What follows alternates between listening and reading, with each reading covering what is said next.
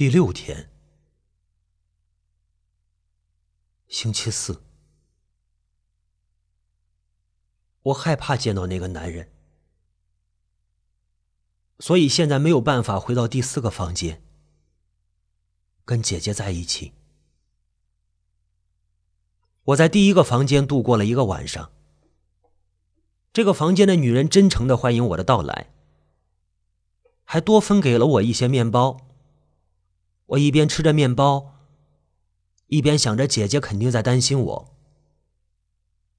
不行，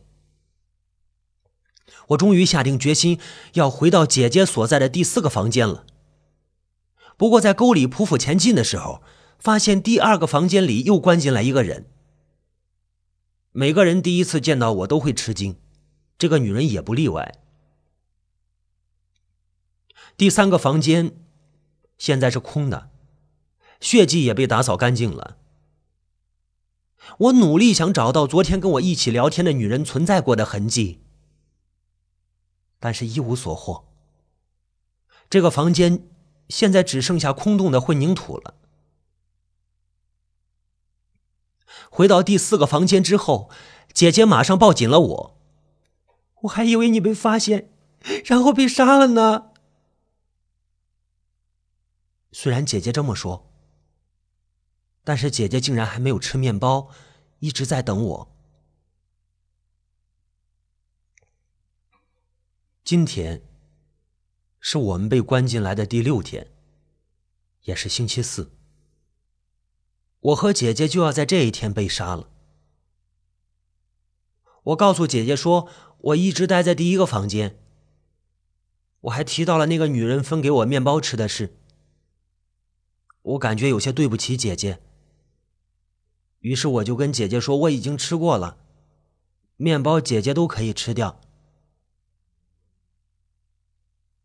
姐姐眼睛变得通红，小声说了一句：“真是傻瓜。”我接着又告诉姐姐，第三个房间里的人被杀的时候，我躲在沟里，努力想看清楚那个罪犯的脸的事。太危险了，你怎么能这么做呢？姐姐生气了。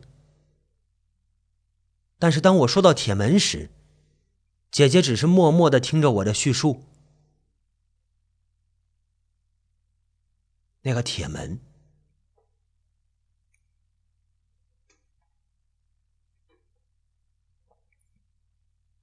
姐姐站了起来，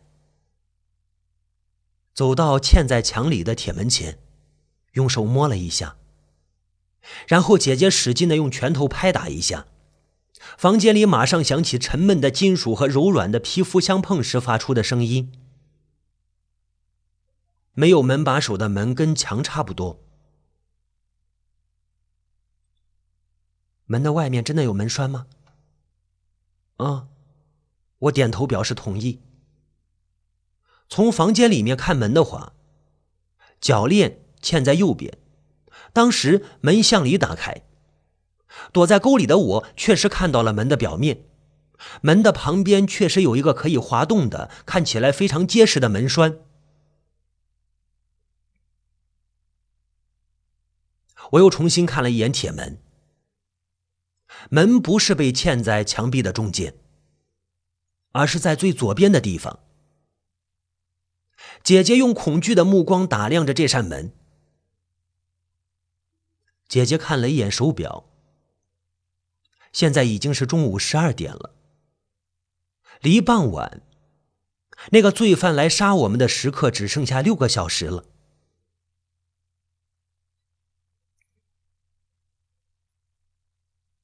我坐到一个角落里，打量起那个女人给我的记事本，因为里面都记着她父母的事，这让我也想念起了我的爸爸妈妈。他们肯定都在担心我和姐姐。我想起在家里的时候，我晚上睡不着，妈妈就会在炉灶上热牛奶给我喝。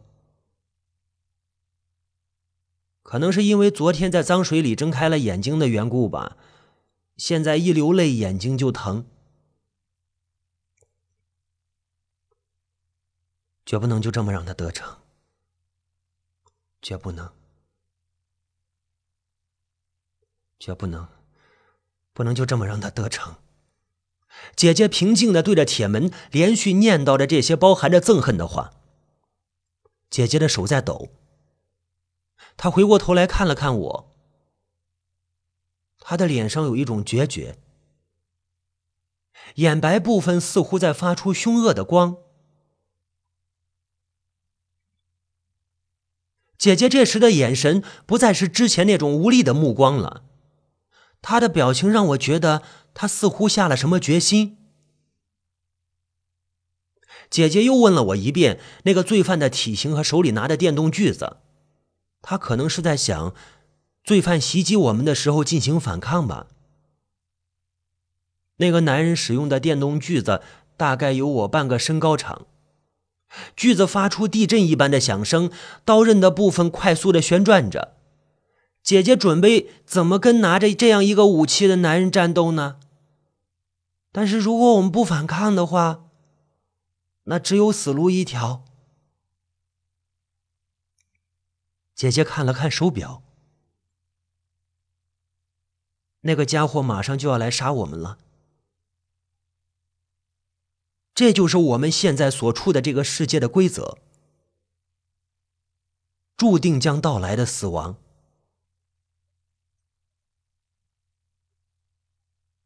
姐姐让我潜到沟里，跟其他人打声招呼。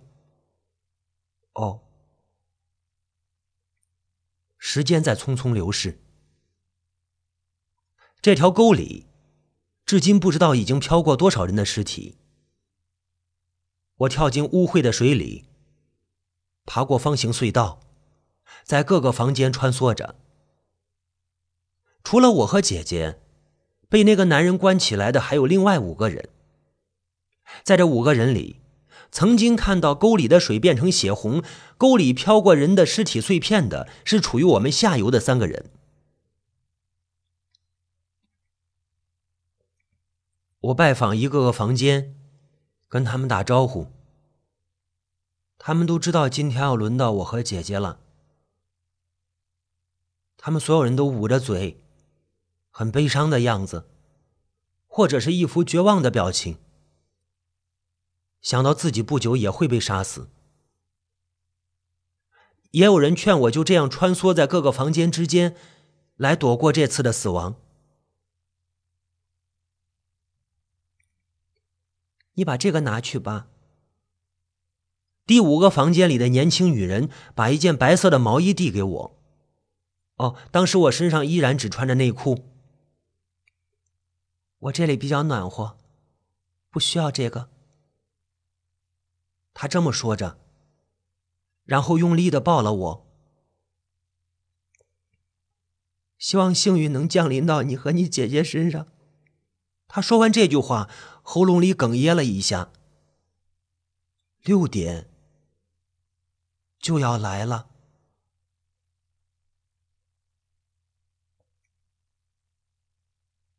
我和姐姐坐在房间的一角，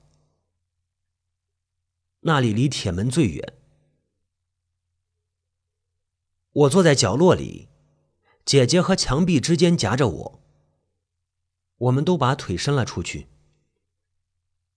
姐姐的胳膊靠在我的胳膊上，传递着体温。小弟，出去以后，你想先做什么呀？我，姐姐这样问我。出去以后，这个问题我考虑了无数遍。答案简直太多了，说都说不完。我也不知道，不过我好想见爸爸妈妈。我想做一次深呼吸，想吃巧克力想做的事太多了。如果这些都能实现的话我估计会高兴的哭哭出眼泪来。我把这些告诉姐姐姐姐的表情似乎在说果然就想着这些。嗯。我又瞥了一眼手表确认一下时间。后来姐姐一直看着屋里的电灯，于是我也开始看电灯。在我跟姐姐被关到这里之前，我们总是吵架。我甚至想过，这世上为什么要有姐姐这样的人存在呢？我们每天都互相对骂。如果零食只有一份的话，我们就会去抢。可是为什么现在这样坐在一起，只是坐在一起，就能让我觉得充满力量呢？姐姐的胳膊传过来的体温告诉我，这个世上我不是孤独一人。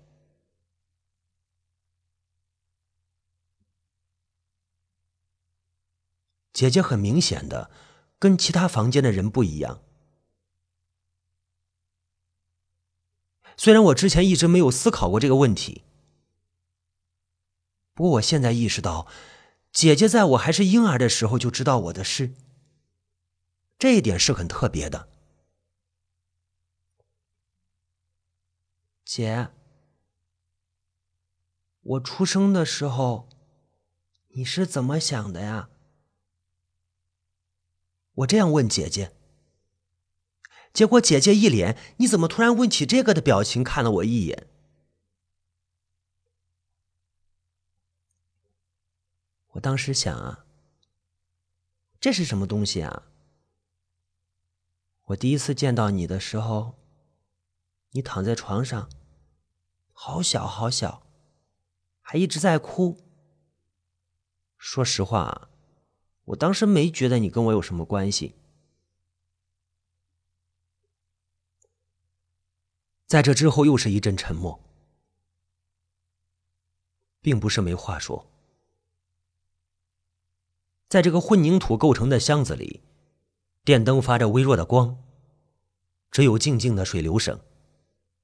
我感觉我和姐姐正进行着深层的对话。在死亡即将到来的这一时刻。我们的心异常平静，就像没有泛起任何涟漪的水面。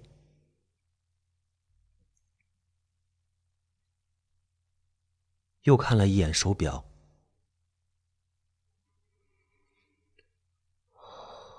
准备好了吗？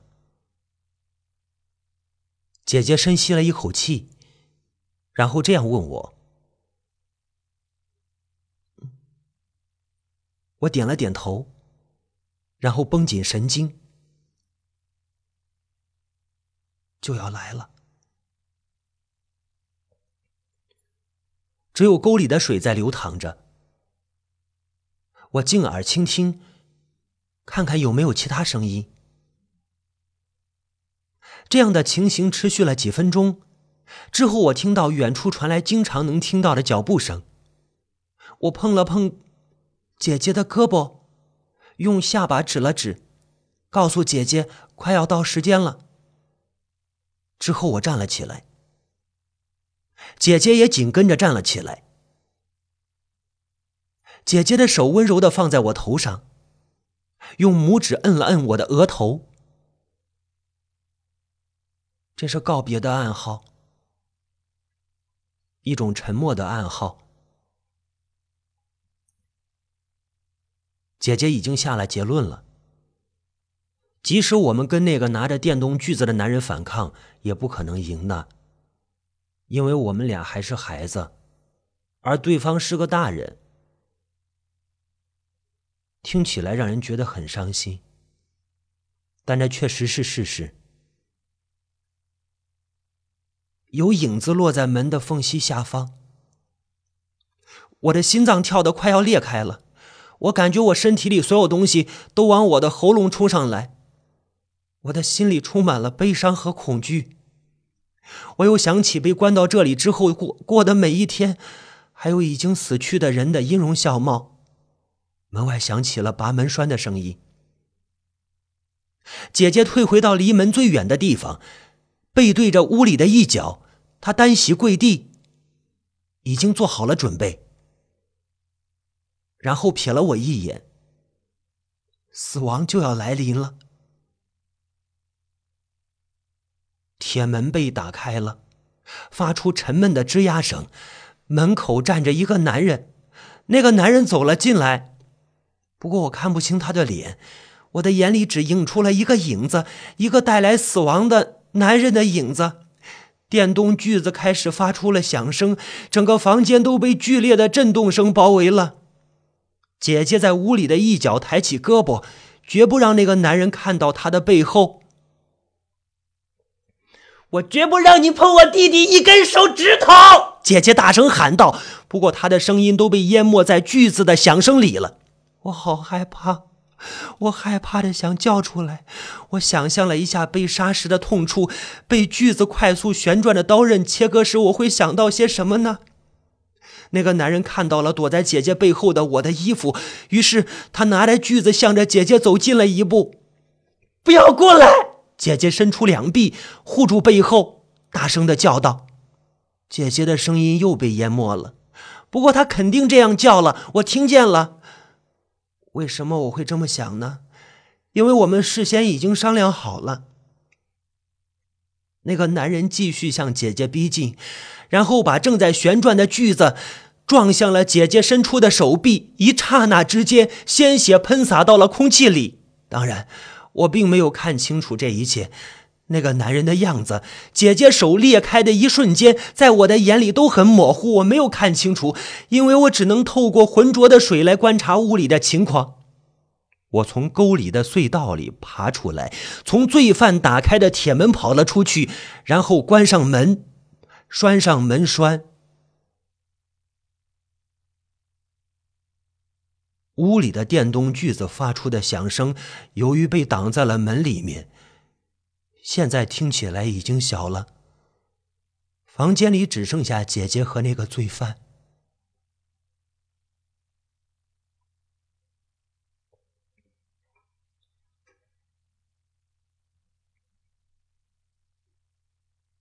姐姐把手放在我的头上，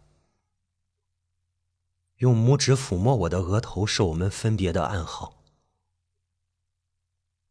在那之后，我就飞快的把身体从头到脚躲到上游那边的隧道里，因为那里比下游那边离门要近。这是姐姐想到的最后一搏。姐姐站在墙角。做出了护住后面的我的衣服的姿势，吸引罪犯靠近。然后我瞅着这个空从门跑出去。姐姐的计划就是这样。我的衣服必须弄得像真的一样，要让人觉得里面有人。所以我从别人那里要来一些衣服，都塞到了里面。这只是个小伎俩，到底行不行得通？我非常担心。不过姐姐给我加油说，只要有几秒钟、几秒钟的时间就肯定行。姐姐做出了护住我的样子，其实只是在护住那团衣服。姐姐站在离门最远的位置，摆好姿势，吸引罪犯过去，同时也是吸引罪犯的注意。让他看不到从沟里爬出来的我。在罪犯足够靠近姐姐，想用锯子的刀口锯姐姐伸出的双手时，我从沟里爬出来，紧接着站起来，从门里跑了出去。在拴上门栓的时候，我全身都在发抖。我把姐姐一个人扔在里面。他可能要被杀死了，只有我一个人逃了出来。姐姐为了让我顺利逃脱，并没有躲开那把锯子，继续在墙角里演戏。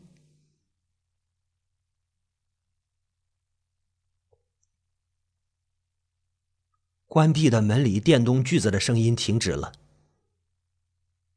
啊！有人从里面拍门。姐姐的手被锯掉了。肯定不是姐姐，应该是那个罪犯。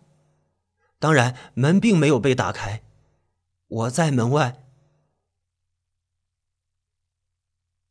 从门里面传来姐姐的笑声，笑声很大，简直震耳欲聋。这是向一起被关在里面的罪犯炫耀的笑声。我们胜利了。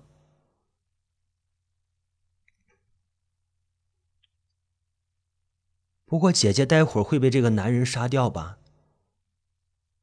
只有他们两个人被关在了里面，他肯定会用异常残忍的方式杀死姐姐吧？但是姐姐帮我逃了出来。因此，我还是占据了先机。我往两边看了看，这里可能是地下吧。没有窗户的走廊向两边延伸着，每隔一定的距离就一盏电灯，还有上了门栓的铁门。一二三四五六七，门一共有七扇。我把所有门上面的门栓都取了下来，把门打开。除了第四个房间。第三个房间里，按理说应该没人，不过我还是把门打开了。那个房间里有好多人被杀，所以我觉得自己应该这么做，把它打开。各个房间里的人看到我之后，都平静的点点头，没有一个人表现出高兴的样子。我已经跟他们说过这个计划了。我现在在外面，也就意味着我的姐姐正惨遭那个恶魔的杀害。大家都明白这一点。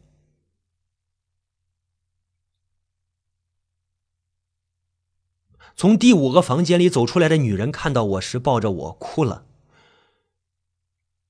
然后大家都集中到唯一一扇关着的门前，里面还能听到姐姐的笑声。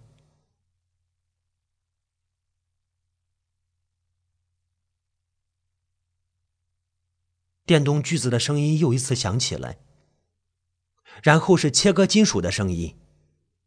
可能是那个男人想用锯子把铁门锯开吧，不过铁门没有一点要被锯断的样子。没有一个人提出要把门打开，去救我的姐姐，因为姐姐事先已经让我跟大家说了。他说：“要是把门打开的话，罪犯肯定会反攻的。罪犯手里有电，有电锯子，所以他让我们一从房间里出来就马上逃走。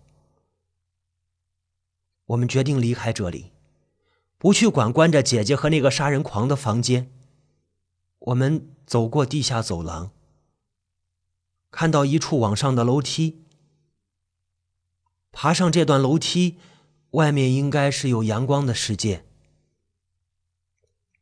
我们终于从昏暗、阴森、充斥着寂寞和孤独的房间里逃出来了。